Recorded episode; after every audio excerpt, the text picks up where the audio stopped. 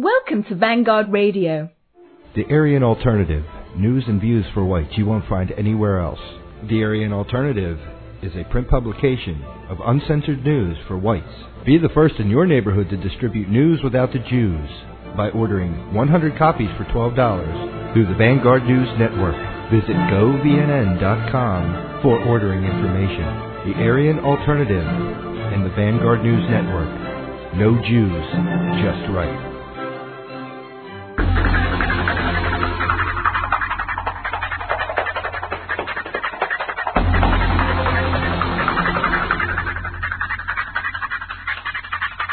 Welcome to Goyfire. We have Byron Jost in the studio tonight, as well as Jane. Byron's going to talk about his run-in with Tom Tancredo. Jane is back in the studio tonight after being on a 7,000-mile odyssey, distributing the Aryan Alternative 3 across the United States. Jane, I guess we'll let you just take this away. How about telling our listeners where you were, what happened, and what type of reaction you got?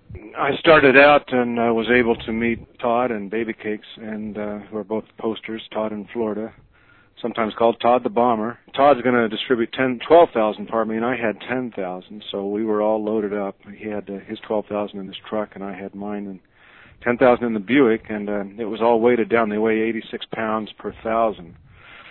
So I guess it's an equivalent to driving around five 6-foot, 240-pound men, something like that.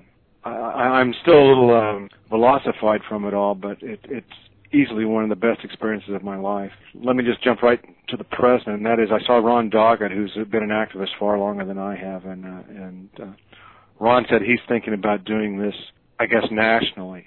And I'm hoping that that Alex will let us essentially split up the United States into about five or six sections, and we can get guys doing this and roll off with 100,000 TAs. I'm getting ahead of myself. The more people we get this into their hands, the quicker they can realize the oppressiveness of the thought control that's present in this decaying society. I really do believe that. And it causes almost a visceral reaction in many people. And yet, contrastingly, others, it's as if you've arrived behind enemy lines with sustenance for them. And this is how it was in Toledo. I wanted to drive right up there because when I heard that the gangs had been assaulting white kids who were, just walking to school, that's a little bit much, Where were you when you heard about that? Did you have a radio? Or?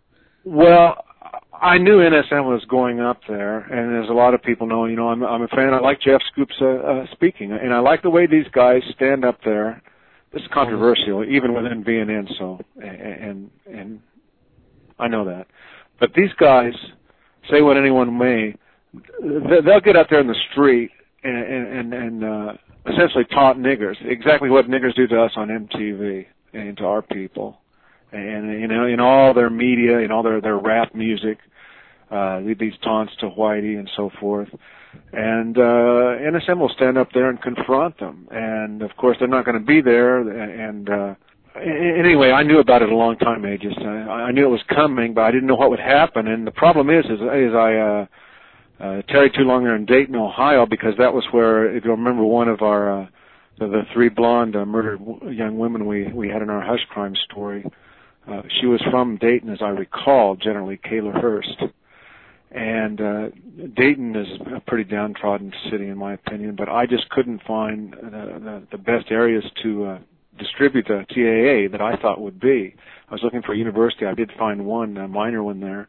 So I got into Toledo, and I immediately found a white section. It's a very odd city. If you cross an edge of the periphery of the high-rises, you'll cross into the Negro section. And what you'll see is very beautiful white architecture, and it's just, it's as if one civilization abandoned it and another moved in. That's the only way I could possibly describe it. And I had heard on the radio that they'd been throwing baseball-sized rocks, and that was just when I was about 30 minutes out of town. So I knew it was bad. So you caught it live coming in on the freeway. Yeah. And so I just immediately found the white section, and as a matter of fact, there were Congoloids living on the edges of this and within it, and the further into the white section you got, the less you would see that. Now look, a lot of VNNers have had the benefit of a real middle-class background, and not all of us, but I'd probably say most of us, middle or upper middle class. In other words, we've had access to education and information our entire lives, and not all of these people did. I could tell that, and yet the looks in their eyes, and keep in mind, you know, this is the stuff that most whites in this country, we've been taught, oh, racism, that's the worst, the lowest of the low. And I think they thought I was associated with NSM, at least initially. I mean, they would have this look of trepidation and interest and attraction from like 30 feet away when I just hold up an open copy from my car. And this was not usual anywhere else. So they had been primed by their local media for weeks with this NSM event. You know, they knew it was coming, and because they were there on the front lines, being assaulted, and I'm sure their women raped and, you know, pounced on by these Negroes for years, decades. But it's really gotten worse with the current popular mindset that everything African is great. Anyway, they would recognize it from a distance, and they knew it was, and then they'd be drawn to it as if it was some sort of talisman. It was very otherworldly almost. You were the catalyst at that moment. Yeah, it felt like that, and the message that was in there, and this ran the gamut. There was one family that refused it. I mean, in a hand-to-hand, I'm not talking about when I tossed it. I'm talking about I would give them a fresh, unfolded copy, just handed straight out of my automobile if they were pedestrians. And I think I handed out about 24 that way, and only one family refused it. And old women, old men, young pretty girls, and some of them would come and talk, and they would tell me what's going on. And one girl said, "I'm the only white who works here," and she was about 20. And I said, "You know, you have to leave here." I said, "I was just in Lexington, Kentucky," and I said, "There's a lot of money in that city." She said, "Oh, I know. My parents are from there." And then I gave her a copy, and she put it in her hip pocket, folded it up, and she told me some quick anecdotes about she and her boyfriend and how they've been pummeled by these people and such. And it was just kind of painful and interesting all at once, but I'm telling all of the VNNers, and NSM knows this because they saw it up there too, this is what's coming in the United States, and this is what the emotional payoff in just being able to relate on this context with our own people is really something. It's just really beneficent for both sides. Being a part of that life and death issue, but yeah, making a change, I guess. Again, as we've all discussed, Alex knows this full well because he's a master truth propagandist. When truth is presented, this is essentially what Tom Paine did in the Sons of Liberty. A lot, you know, I'm a aficionado of the Revolutionary War, as most of the people know who post on VNN, and Tom Paine started this with Common Sense, and it was a pamphlet. And this is essentially the modern-day equivalent of that. Of course, it's 16 pages. Mm-hmm. And it's an old medium. It goes back to Gutenberg. The telling of truth is something that really can't be gainsaid or stopped anywhere. It's just a liberating experience. And they know this. The whole process is just... It's fantastic to be a part of it, and it's so interesting to see the different reactions of people. For instance, let me just tell you another anecdote to tell you an example. I was in southern Alabama, and I was actually kind of looking at some real estate, and I talked to the owner. You know, I was taking a little break there, and I went to the beaches and such, and I like that beach areas. Anyway, so I was in there at night, re-looking at a little property, and you know, they're pretty cheap down there. And the police, they had some burglaries in the area, so they actually pulled me over. And I said, "Look, you know, I talked to the owner today and actually made her an offer on this." And so he said, well, you smell like marijuana to me. And I said, "Look, man," he's a real dignified, good-looking white cop, you know, a big, just a prototypical Aryan guy, and about 6'2", and he was the captain, as it turned out. I didn't realize that at first, but they came, and 6 or 8, 10 cops came, called him a captain. And I said, "Look, I'm a little rank because I've been driving on this Odyssey, and you know, I'm showering at the pilot truck stops. I've had 2 showers in 5 days or something, because this is more important. And I said, I apologize if I'm a little rank. Anyway, so one of the lower cops, he pulls out a big, huge stack of them, about 160 pounds, about 6 inches deep, as if he'd really found the mother load. You got that long hair still? Yeah, I do have that. I don't tie it back. But one of those hippies, huh? Yeah, well, I told the cop, I said, well, come on, this is new. This is all that's on TV. I mean, it's not as if it's outlandish these days. And then the cop at one point, he was telling me stuff like, well, we're really just looking for crystal meth. We don't really care about marijuana, as if I'm supposed to say at that point, oh, yeah, well, and they were frustrated. So anyway, I did just buy this car from a 16-year-old kid. So anyway, then they just said, we're going to bring the dog. So they brought the dog, Labrador. And the dog goes all around. And then finally the dog sits by my door, real quietly, by my front door. And then pretty soon I see a rubber ball coming from the other side of the car. The cop tossed him a rubber ball. See, that was before the search. So anyway, so somehow the dog got it wrong. Then they pull out a little thing of sand I got in Gulf Shores, Alabama, the one cop, the same one who found the Aryan Alternative. And he gives that to the captain, just like a little toady. It's very funny. Yeah. And he says, what's this? And I said, that's sand from Gulf Shores. I said, I thought it was so interesting because it's so much more fine than sand from Hawaii, for example. And I was laughing, and even the captain starts laughing. He says, it sure looks like it. And but here's the punchline to the story, see. Finally, the captain, I'd been making remarks to him about, about the demographics of crime before they even found the Aryan Alternatives. And he'd been listening. They were even laughing when I talked about Liberia and the $900 per capita income and 2,000 cell phones. And we know that from this that the lingering effects of slavery last at least 147 years. And and the guys were in stitches from that. So even the captain, you see. So then when he finds the Aryan Alternative and the captain looks at it, and then I open it up and I show him house crimes. I said, "You see, that's me," because by that time they'd seen my registration and everything. And then it was like a light dawned on in his eyes. And here's the interesting part. It was as if suddenly I went from culprit to hero. With the captain. And then the captain immediately pulls me over, and he goes, I see now. He says that. He said, come over here. And so here's me and the captain. See, and all the time before, he'd been real aggressive to me. And he says, listen, we had one of our guys. This just happened. It turns out, I found out later, it happened a year ago. But one of their guys was the assistant police chief, who's a nigger. So this guy's dad was belligerent and causing some trouble, so the cops showed up. So they haul him off in the police cruiser, right? Now, keep in mind, this is the assistant police chief's dad of this town. Now, so he's kicking out the back, the bulletproof partition, right, trying to kick it out all the way to the police station.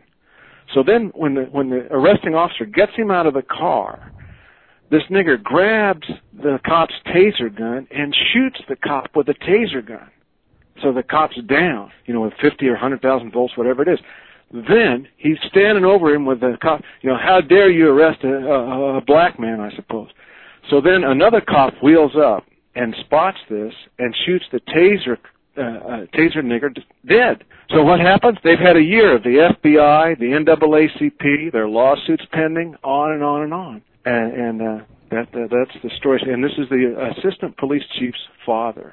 Why doesn't anyone say, you know what, my dad was wrong. He had no business acting like that. That's just not acceptable behavior when you're arrested. But no, the FBI, he says the FBI's been down there ever since then.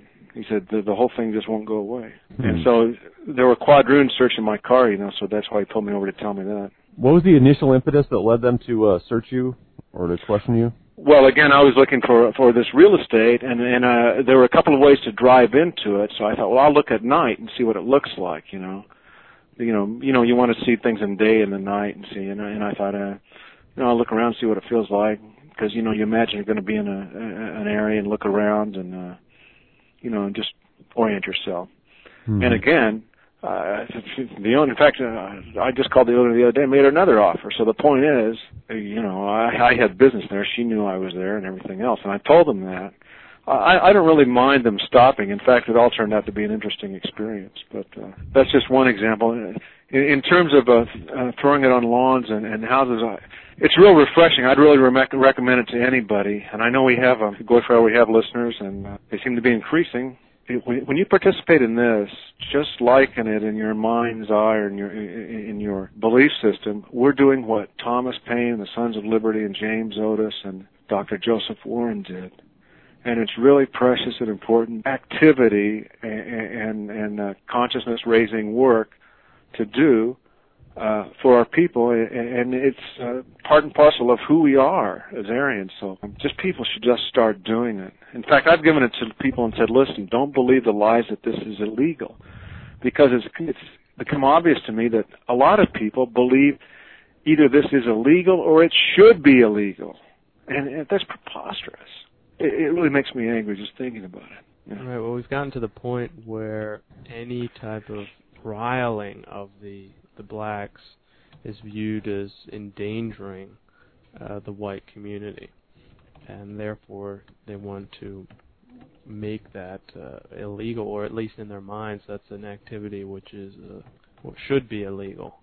Endangering the white community?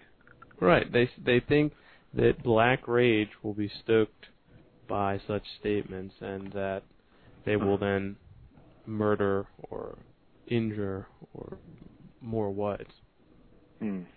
I don't think they seem to care much about the.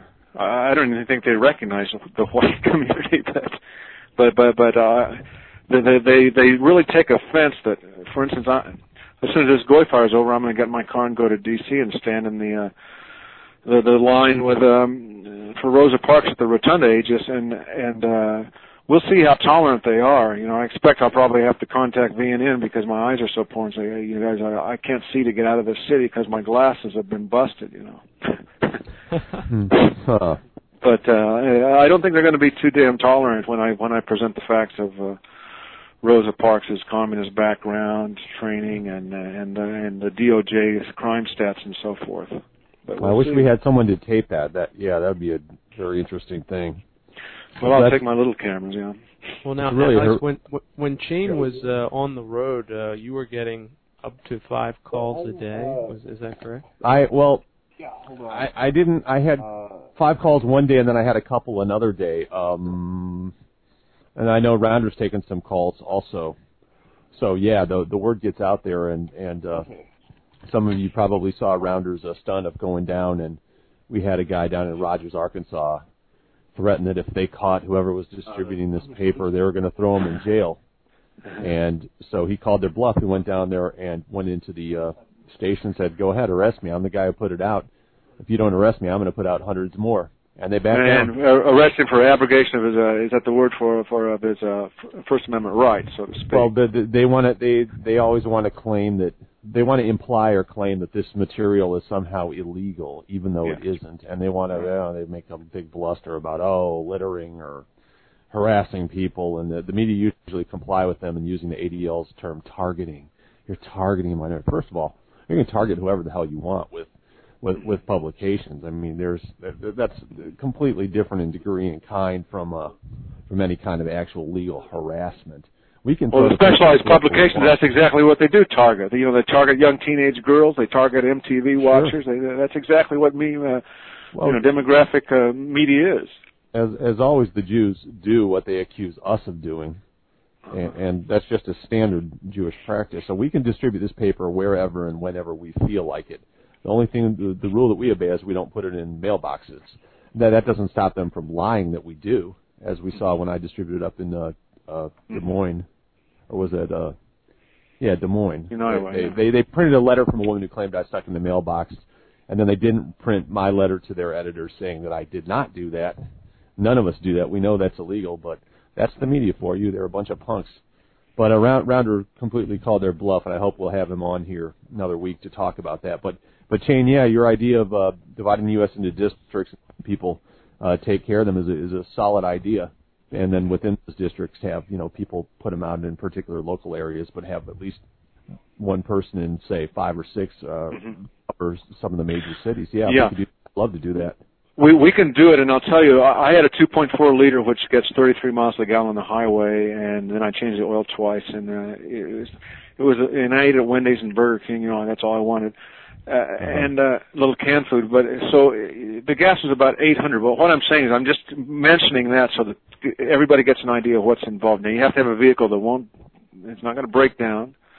I'd recommend a 1.0 liter if we could, you know, acquire a few of those, and in these ultra-rich subdivisions, I know the Buick kind of barely scraped by, but it looked not out of place. Let's put it that way, because it's pretty bright.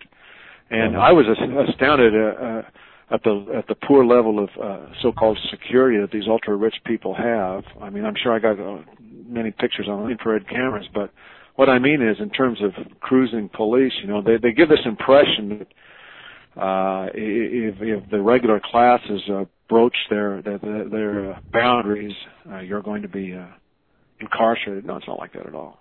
You know, it's just a bunch of hooey.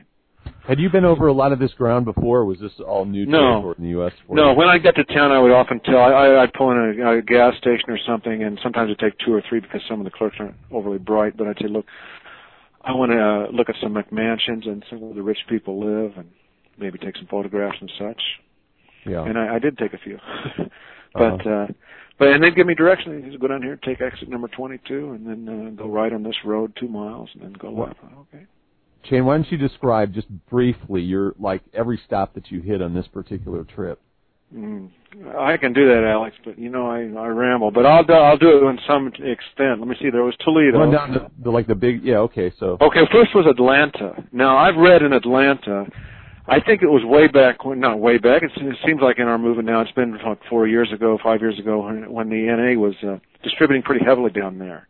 Well, remember and, Chester Dole's down there, and he had dozens of people. And was that Dahlonega? I think they pronounce it. Georgia? Well, you know more about Chester because you guys were supposed to be in and was working with him heavily at that time. I mean, well, we raised funds to defend him. I really didn't know him or know what he had, but my understanding was he was NA's #1 activist, and he had dozens of people coming, dozens to hundreds of people coming to his meetings, and was starting to have some influence even with the local cops, and that's part of why they set him up. Yeah, and not only that, but of course Atlanta's the head of CNN. So you can imagine, for instance, these subdivisions I went to, and when I tell you the architecture, you can't imagine. Well, you could imagine, but I mean, unless you go there and see this day after day, it's astounding the level of. I think it's 1% of the people in this country control 50% of the wealth, I think. Yeah, something like that. Yeah, I've forgotten the precise stat, but it's at least 50. But what I'm saying is, these people have a great deal of influence and power.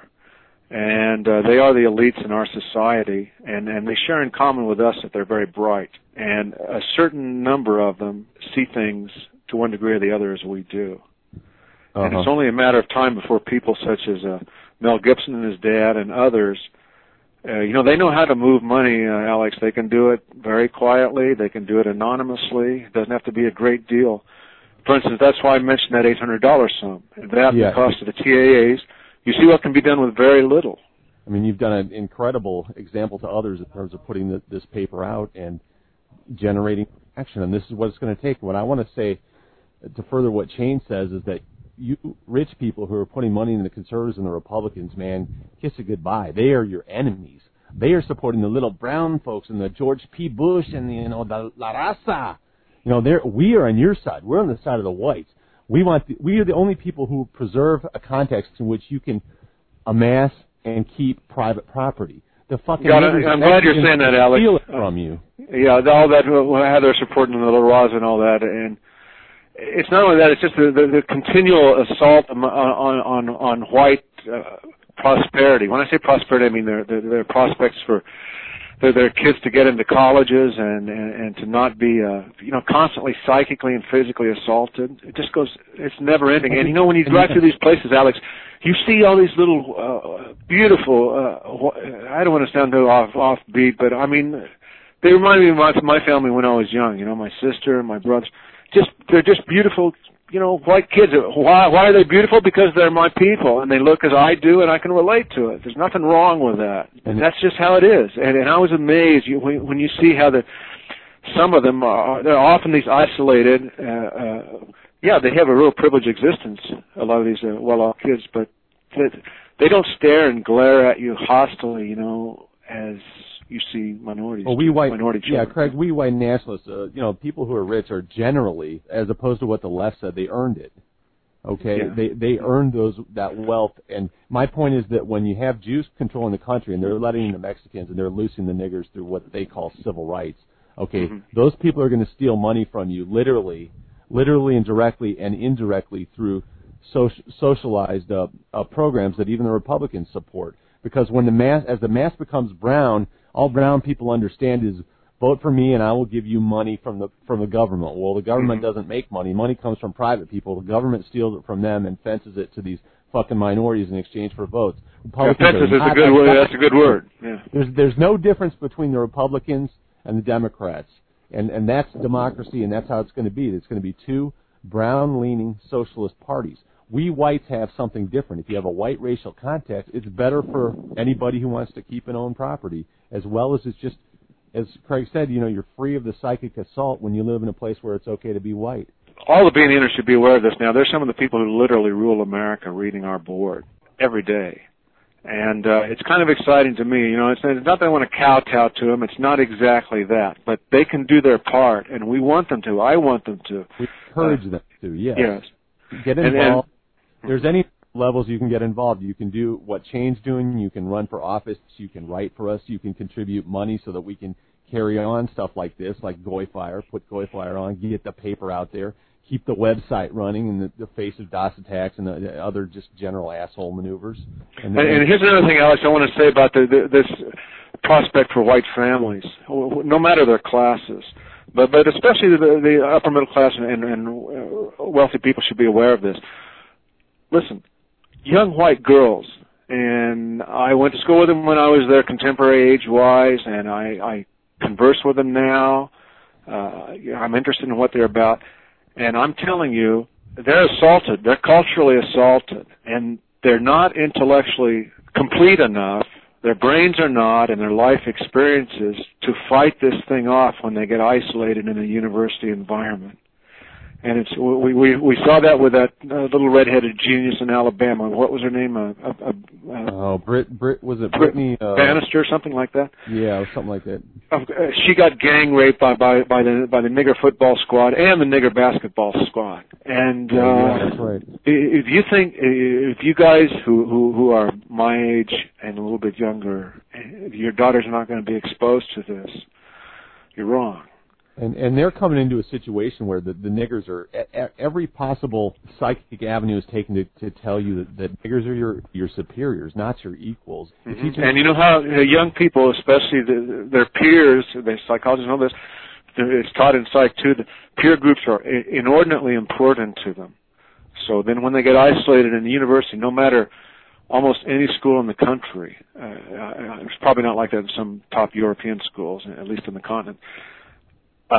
They're exposed to these dangerous people and these concepts, and over 1 in 50 blacks has AIDS, and it's just not culturally enlightening. It's not going to help your child, your daughter especially. They're extremely vulnerable. The overriding message that, let's say, wealthy white Americans can identify with is sustainability.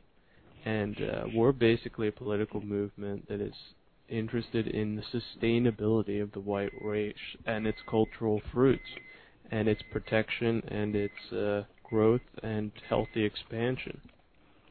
And right now we have a political situation that is diametrically opposed to white interests and white safety and white prosperity. Mm-hmm. And, you know, Bill Clinton in his presidency gave a speech in Oregon in which he said that in the year 2050, these are U.S. Census figures, that whites will become a minority in this country. And Yggdrasil, John Gardner, who, and by the way, has taken a particular interest in a particular VNN project. I won't get any more specific than that. I hope I'm not too out there to have said that. But Yggdrasil has said that he's a kind of a philosopher of the movement, as Professor Kevin MacDonald is, and he has said that when these minority interests become such, he's just delineated what occurs, what mass cultural strategies are. And he says when the minority, when the lower classes of the minority realize that they can just essentially do what they want, well, the game's very near its end game. So when the allied minorities begin to dictate to whites or say, this is how it is, you're now a minority, white people, as we are. However, then the complaint will be, you're still the biggest minority. And think how that's going to be. And they'll say you're still the wealthiest minority. And, right. And they will use all these years of indoctrination that the white man is a problem. And like I've said, the college-educated ones are the worst because they've been taught a bunch of lies, that white people are responsible for their degraded condition rather than their own behavior and character. Uh-huh. And by the way, that's a slice and dice of the Karl Marx Jewish communist system, you know, where they turn cultural envy into racial envy, you know. Yeah, it's all Marxist derived. I mean, the whole multiculturalism thing is just a different shade of Marxism, and we're responsible for that. Well, that doesn't go away. I mean, when those people gain power and they have those ideas, they will carry them out.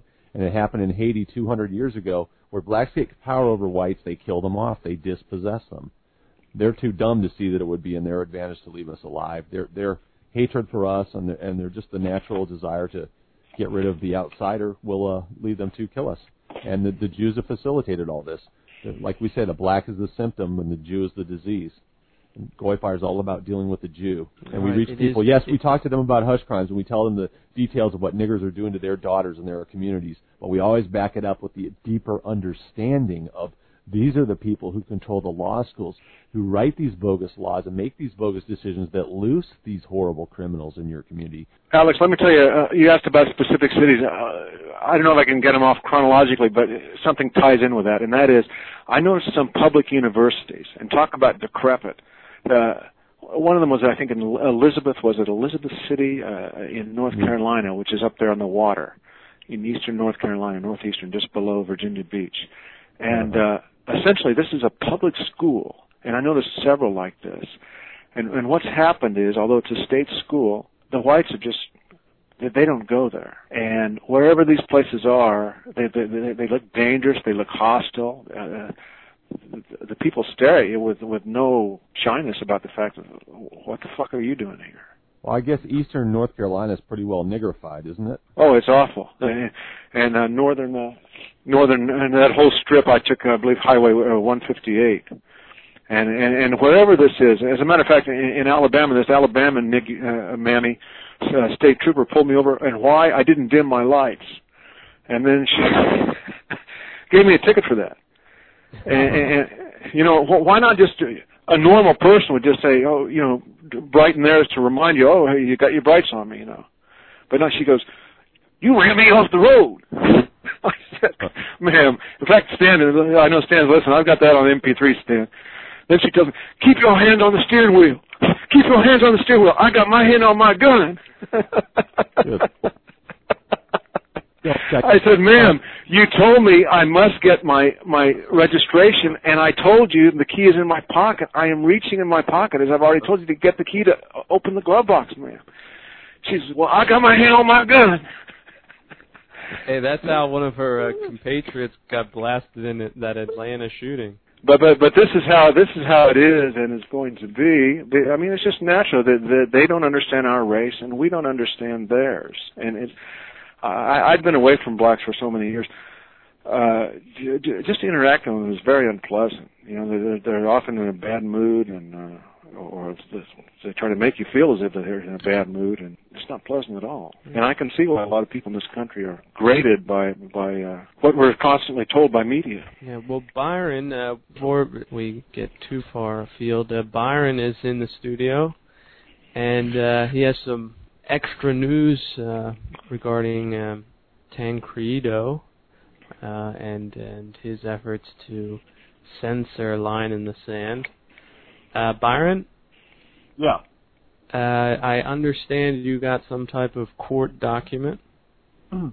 Well, basically what I got was a threatening letter from the House Counsel saying that Tom Tancredo doesn't like the movie and he wants his image removed, and you know, citing invasion of privacy tort laws, and you know, it's total nonsense. It's a poor attempt at intimidation. Now, was this sent by certified mail? Yeah, it was sent certified mail. And the letterhead, U.S. House of Representatives. You can go and look at the letter for yourself. It's on my website. If you go to www.OctoberSunFilms.com, I put up a new page called Intimidation, and if you click on that page, you can view the letter for yourself. So when one of the major networks makes a story about Ted Kennedy at Chappaquiddick and they use some film of his press conference, do they get these kind of letters or what? No, I'm a little guy, and basically it's just it's Tancredo basically grandstanding. This letter is no doubt a response to the congressional mailing that Yggdrasil and I did earlier this month, Yggdrasil at Stormfront. And we sent copies of The Line in the Sand to 205 congressmen.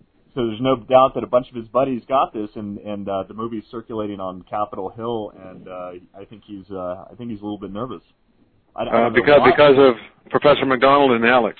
Let me read this off here. He says, it's clearly an attempt to intimidate, but he says, "Dear Mr. Jost, I write on behalf of the Honorable Tom Tancredo, blah, blah, blah. He's the rep for Colorado 6th District. It's come to our attention that you've used video clips of the congressman in a film you directed and produced entitled The Line in the Sand, which is being sold and distributed through October Sun Films. Your use of the video clips of Congressman Tancredo appears intended to suggest that the congressman endorses the contents or message of your film. Congressman Tancredo does not, in fact, endorse the content or message of your film, nor is he authorized nor consented to your use of video clips in this film. You should be aware that your actions may violate tort laws." Now, let me say, this is just bullshit. First of all, the stuff in the film, the fact that you appear in a documentary does not you endorse it. And second of all, the clips, Byron, correct me if I'm wrong, were taken from a public press conference. So this guy is full of shit. I mean, you want to speak at a public press conference about a direct topic of interest to a documentary, and they shoot you. There's nothing wrong with that. And, it's in he's a public figure speaking at a public press conference discussing public policy. It's ridiculous. You know, invasion of privacy is what they're citing in this letter. Invasion of privacy tort laws, which in this case do not apply. And let me say here, what Tancredo is doing, in my opinion, is trying to distance himself from charges of racism. Now, already Bush and Rove will not appear with Tancredo because he's on immigration of letting all the Mexicans in. So they're already afraid of him. He's himself is afraid of appearing racist, and of course will argue against illegal immigration, but only from economic or legal grounds. Well, VNN has always said and continues to maintain, because it is correct, is that you argue from your strong point. Our strong point is we don't want Mexicans here because they're fucking Mexicans. There's a regular totem pole of racists they have, huh? X won't appear with Y, and Y won't appear with Z, and there's VNN at the apex. You know what's funny? I mean, about all this stuff is when I was at the anti-illegal immigration summit in Las Vegas, the footage from that is also in the movie, where you have Mexicans shouting, "Go back to Europe! La migra's going to take you back to Europe." And what's not in the film, though, is that a contingent of Nation of Islam, a small contingent of Nation of Islam, showed up to actually show solidarity with the Mexicans against white people, essentially white America. And meanwhile, inside this meeting, because I was going back and forth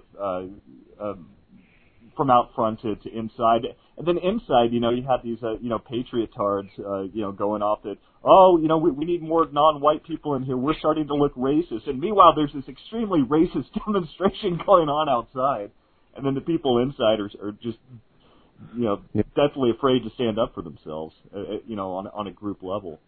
Yeah, our people have to combat the insanity of pretending that you can survive as an individual in a hostile world where races wage war is nutty. No, let's come on into become white, Yeah.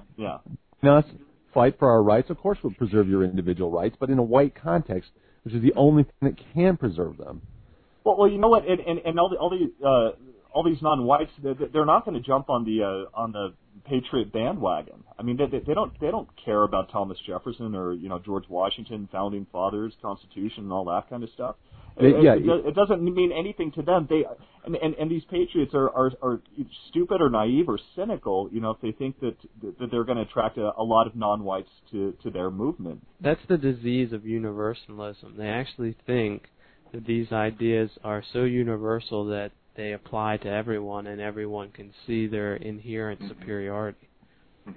And that's what these Catholic intellectuals like Wood claim, that Catholicism is the West, you know, and we're the first ones to create universalism. Well, that's nothing to be proud of.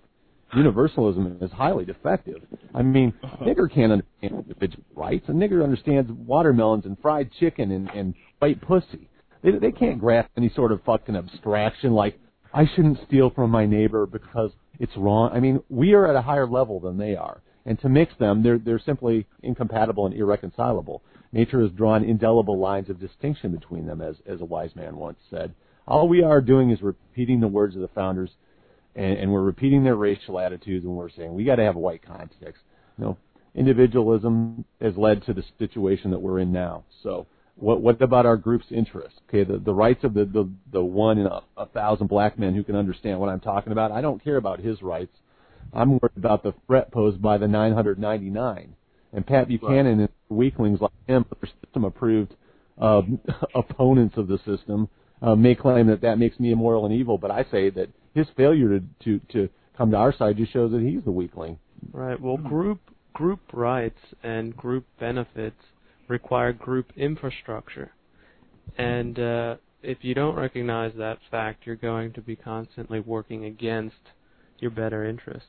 And that's why the Jews work so hard to prevent the rise of any group consciousness among whites by stigmatizing it as hatred and ostracizing the people who express its attitudes. But you know what? I'm not afraid of them.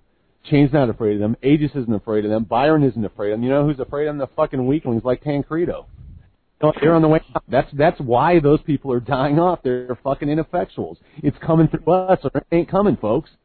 All right. And Jews will also say that whites' general level of economic power is their representation, and that's a canard. That's not true at all, because Professor MacDonald said it in your movie, Byron. He said when whites try to organize, we're the only group. No, you may not do that.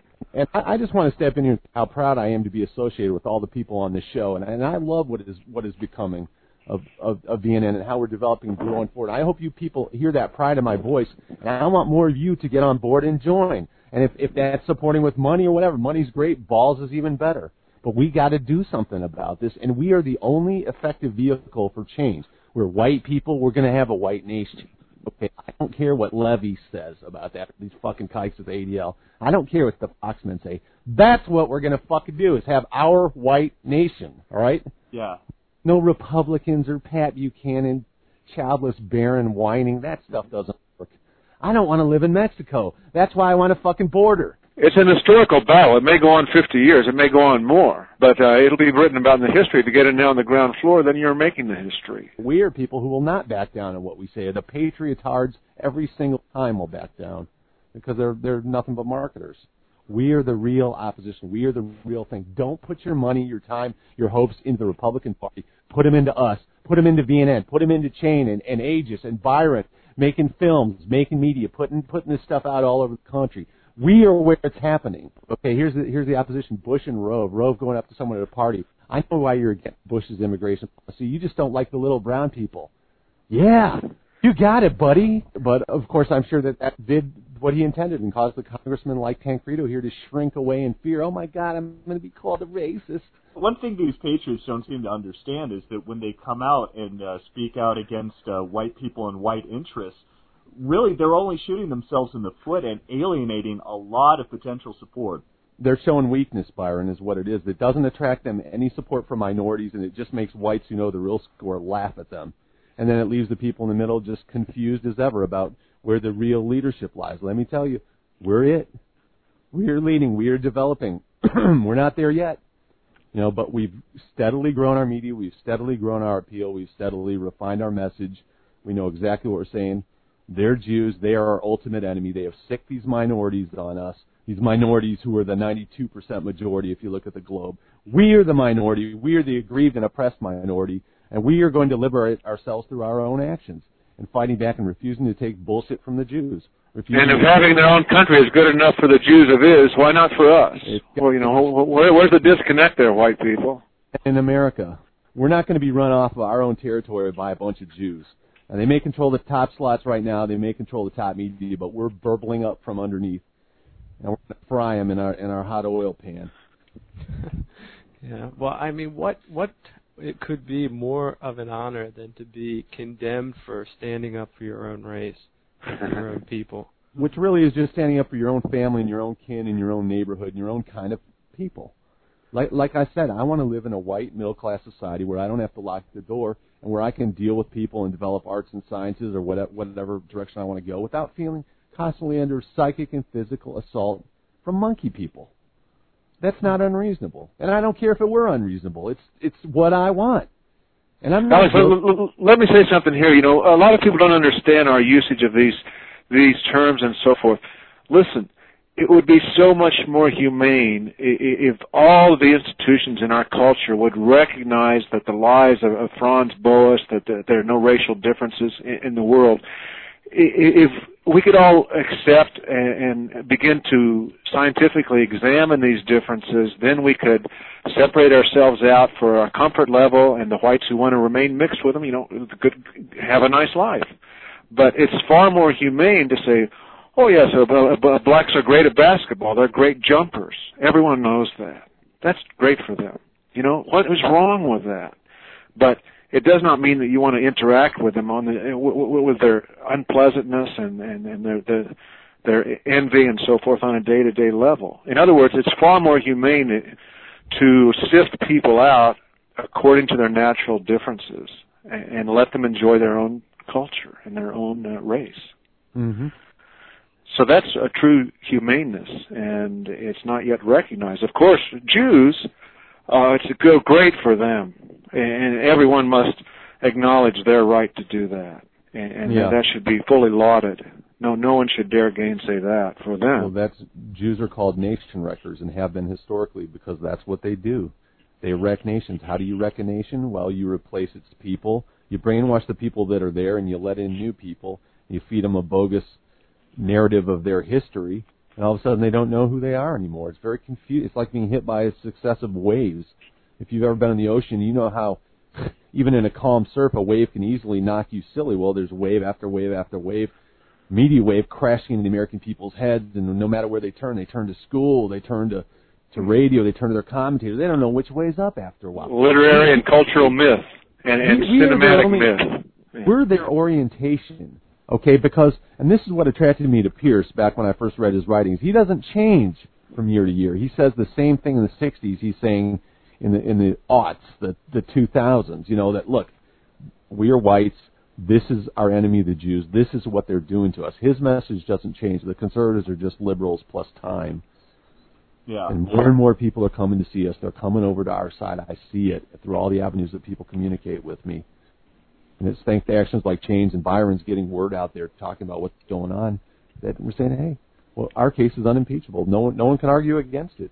I mean, and it's worldwide, too. It's not just in this country, all you listeners, especially the newer listeners. It's not just this country. This is worldwide. It's going on in Germany, Sweden, Norway, even Iceland, certainly in the U.K. So it's very exciting to be a part of it. Australia, too, and Canada, New Zealand now have speech control laws. And we are the one place where we still have the First Amendment, and that's why we are so aggressive in its use and will not back down at all and will push for extensions of it. They're also being plagued by immigration, though, too, which leftist communists constantly kvetch for. Yeah, like they used to have a white Australia policy, and then that was thrown out. Now it's a yellow Australia policy. Let in all the Asians. You know, and isn't that a good policy when you have 1 billion people just north of you? That's certainly a wise policy. Yeah, it is folly for people to forget the importance of their political institutions and their political culture. And we have to re-engage, even if that means short-term detriments to our physical safety, even if and wealth and whatnot, because we need to secure the long-term benefits of a white nation. Yeah, exactly right. It can't be argued against. The first step is raising the consciousness of ourselves as a distinct people. And this consciousness, believe me, is brought home when you live in any kind of a minority area that you ain't them and they ain't you. There's something different. There's something you don't want any part of. They're nasty. We need to protect ourselves. And plus, you know, all the freedoms that we have and that we've had in the past can really only exist in the context of a white society. You know, we can have fairly liberal laws and a lot of freedom, but that only really works within a white context. That's right. I mean, you don't see any freedom of speech in Africa. You don't see any freedom of speech in Asia.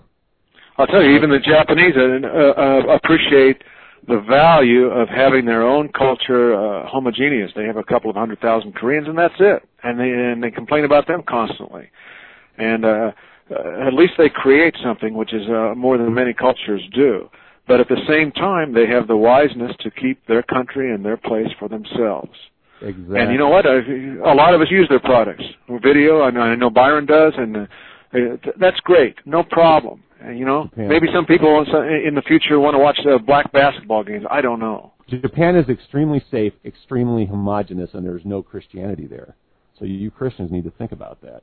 When you have the race, you have people who are more or less alike that they can get along, and if they don't get along, well, then they separate a little bit, right? But maybe you don't like a certain type of white people. Well, you don't have to live around them, but at least you're not physically threatened by them or psychically assaulted.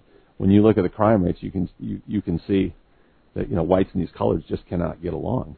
Well, let me ask you this, Alex. Then why is it that so many white Christians, they actually think like this, that they're morally superior? I've had this argument with them.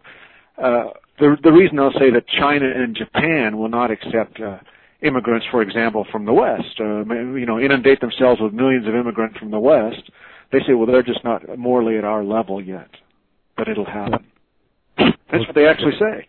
You actually have Jews in Japan agitating for Japan to open their borders, which is remarkable. You don't hear about that all that much, but it is happening. And you'll see them written about in the Washington Post, and exactly that. They don't like any. They don't want any standing example that disproves their theories. Diversity is great. Well, what's so fucking great about it? You know, what's diversity means niggers and Mexicans. What's great about them? If Mexico, hot food. You know, what part of the Africans in the Katrina revealed do we want? Do we want those in our neighborhood? Hell no. The spice trade was very big in Europe in the 17th and 18th centuries. Well, 6th, 15th. Mexicans and blacks are scum. We don't want them here. They're no good. Okay, it's that simple, and that's how most whites feel. And these Christians, yes, the problem is that the seminaries have been gotten to, and they're filled with fags and leftists. We're preaching off a Jewish agenda, whether they realize it or not. And so they go out and they train. Religion has always been basically a female thing in America. And they train these women that, oh, you're helping the poor, lowly nigger, just like that girl thought she was helping Shantez. That's kind of the secular academic version. You're gonna help these people. And you can change a wild animal by talking to it or rubbing some lotion on it. You're going to change it from being a wild beast into a fully human. No, it doesn't actually work like that. A thing has a nature, and it exhibits that nature. It's the universities that have been corrupted. I mean, even if you look at, like, Emerson, he went to Harvard, and he was more or less a Protestant preacher, but he got a good classical education. The worldly Hellenes that believed in empirically analyzing things and keeping things real and coming to accurate observations. And so even though he was imbued with a certain amount of otherworldlyism, he was fundamentally grounded within our Western culture, which is worldly and very here and now. But that formerly hardcore Protestant culture that valued learning and moral strictness gave way over time. It became weaker and weaker and paler and more pastel, and finally resulted in gospel, where they're going to save the world with all these goddamn crusades, and that's a large part of the mentality that produced the war between the states. And that mentality is still with us today, and has taken the Jews have kind of molded or channeled it in this direction that, you know, everybody can get along, and it's just all we need is more money spent on welfare and what have you, and everything else. But of course we know the truth because we've read MacDonald, which is that the Jews may say that in public, but what they're really doing is pursuing Jewish ethnic interests that leaves them at the top of the food chain and leaves us being eaten by the niggers and Mexicans they've interposed. And we don't have to put up with that. We don't have to put up with the Jews in our country. They're a minority. We can stomp them. All we got to do is unite as white people, say, hey, we're not taking any more garbage from you kikes. Bye-bye. Highly leveraged is how you often put it. Highly leveraged is, yeah, extremely. There's only a few million of them, but yet they seem to provide half the analysts, half the lawyers. It's like Weimar, where they controlled the media and the banks, and they were at the top of all these professions that influence opinion and determine. But almost the greater problem now is so many whites have adopted their point of view. It's frightening. It's absolutely frightening. There's massive brainwashing that even attempting to wake people up is difficult, and yet we make inroads. We continually draw new people to our forum and to our websites, and so this is how it begins. We have an interest to come together. We are white people. I don't care. You can call it hate or whatever, but we have our own interests, and we're going to fight for them. Okay. Closing comments. Anyone? Byron? Well, I would just like to say that I think Tancredo was just grandstanding, and this is, I mean, it's just really an attempt at intimidation, and I would like for everybody to buy a copy of The Line in the Sand, go to www.OctoberSunFilms.com, and support us and help us, put out more movies. Media, yeah, more movies, more papers, more radio, and more internet. I hope Byron won't mind my saying that I know he's got a lot of Professor Kevin MacDonald ready to go, and so Byron's going to put his well-earned profits back into more media, white media, and I want to see Professor MacDonald again, more and more. As I've said a number of times, he's the John Locke of our revolution. As John Locke was to the American. And everyone should look at that letter. I'll tell you, Byron, that's one of the funniest documents I've ever read, that letter from the House Counsel. It is really something. Well, it shows you how pervasive. He's just so afraid of being called a racist, he's got to distance himself from even... Exactly. Know, and in the same way, Pat Buchanan and Tancredo, they have their place, and Jared Taylor, but when they drop the mantle in battle, we'll pick it up. And we continue to the next level. Please, everyone who has any kind of skill, Baby Cakes, even she's a Southern woman, and she's making some audio spots for our, with a traditional Southern accent that you just don't even hear these days. Everyone can participate at some level, but with people with extraordinary access to power and capital, we need your help. Join us. Add your strength to ours. Right. There is definitely a chance there, and... we need to use it or lose it. And right now we see Tancredo, who's the supposedly most conservative and staunch advocate of illegal immigration reforms, fold in the face of one movie.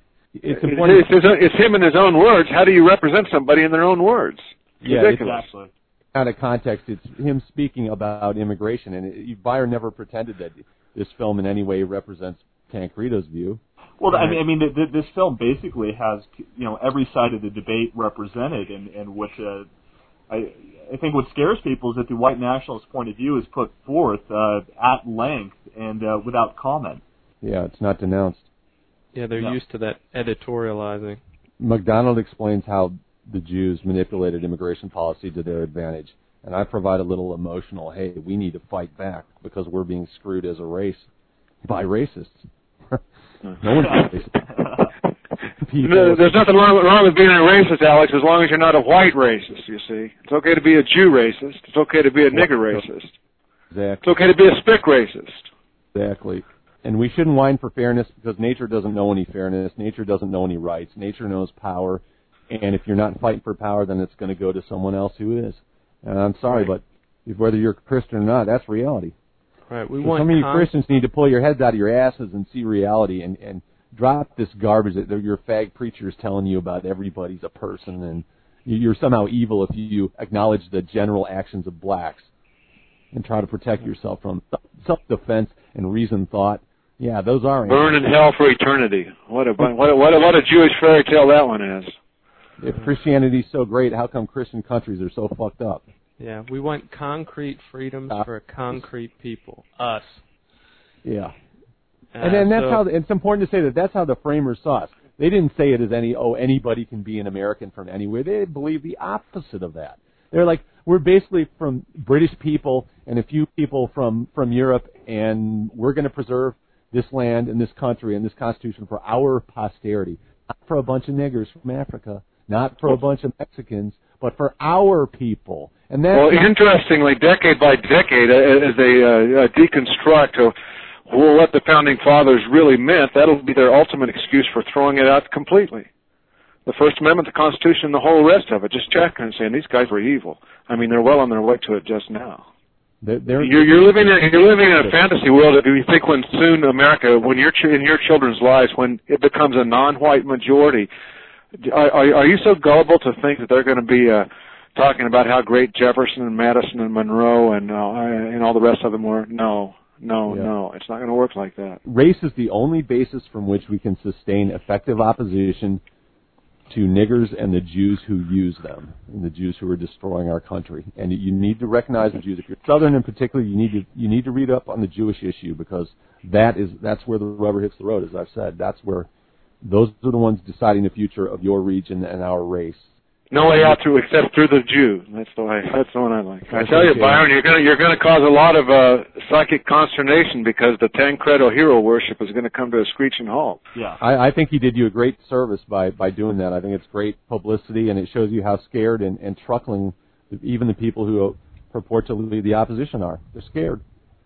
We are where it is. Yeah. Ineffectual. It's that simple. And you listening to this, you need to chip in with us, and you need to help us out. And you'll get, if you like what you're hearing now, you'll get more of it when you support us. And that means only good things for your people. Look at guys like Ted Turner, how they started out. We could take this country by storm. We just need the funding and the support from you. So throw in what you can, and keep listening to Goyfire. You can contact us at info@goyfire.com, and also via Skype, a telephone number. You can check our website for that. So until next time, America, this is Aegis wishing you the best of goodbye.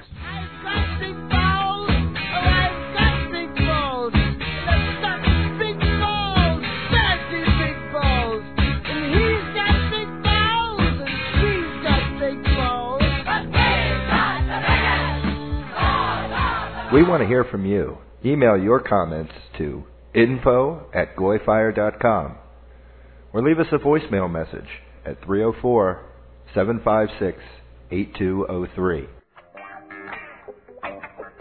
Live like chat. 24/7.